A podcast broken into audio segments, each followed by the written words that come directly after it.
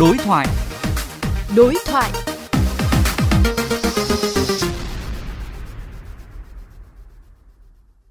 Thưa quý vị và các bạn, đến nay mới chỉ có 13 trong tổng số 63 tỉnh thành phố trên cả nước thông báo lùi thời gian tự trường khai giảng năm học mới. Tại các địa phương dịch bệnh căng thẳng, nhiều giáo viên và phụ huynh lo lắng vì ngay cả với phương thức online cũng rất khó triển khai. Vậy có nên lùi thời gian bắt đầu năm học mới ở các địa phương tâm dịch?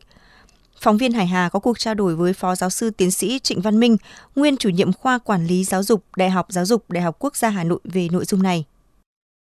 Với cái tình hình dịch bệnh diễn biến phức tạp như hiện nay tại một số địa phương, theo ông thì các địa phương có nên là lùi cái thời gian bắt đầu năm học mới hay không ạ?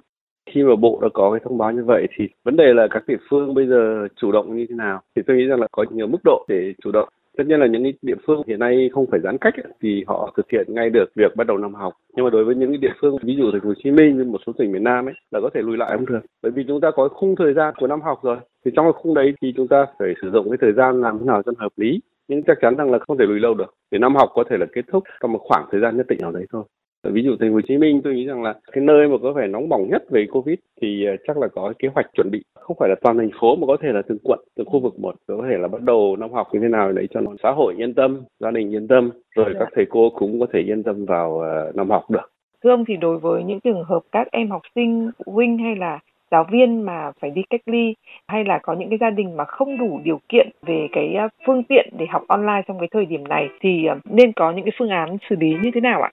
Đối với việc dạy học thì không phải chỉ có lên lớp, chúng ta có thể dạy học bằng nhiều cách khác nhé. Ví dụ các em đang ở khu cách ly thì có thể là tiếp cận được cái bài giảng của thầy cô bằng video hay là bằng những cái phương tiện khác hoặc truyền tải được cái bài học đó để các em sau khi hết cách ly các em có thể tiếp cận được. Rồi phía nhà trường thì chắc chắn cũng phải tổ chức những cái đợt để các em có thể lấy lại được những kiến thức mà các em đã mất chính trong cái bối cảnh này này thì các trường các địa phương là phát huy cái tính tự chủ của mình rất cao.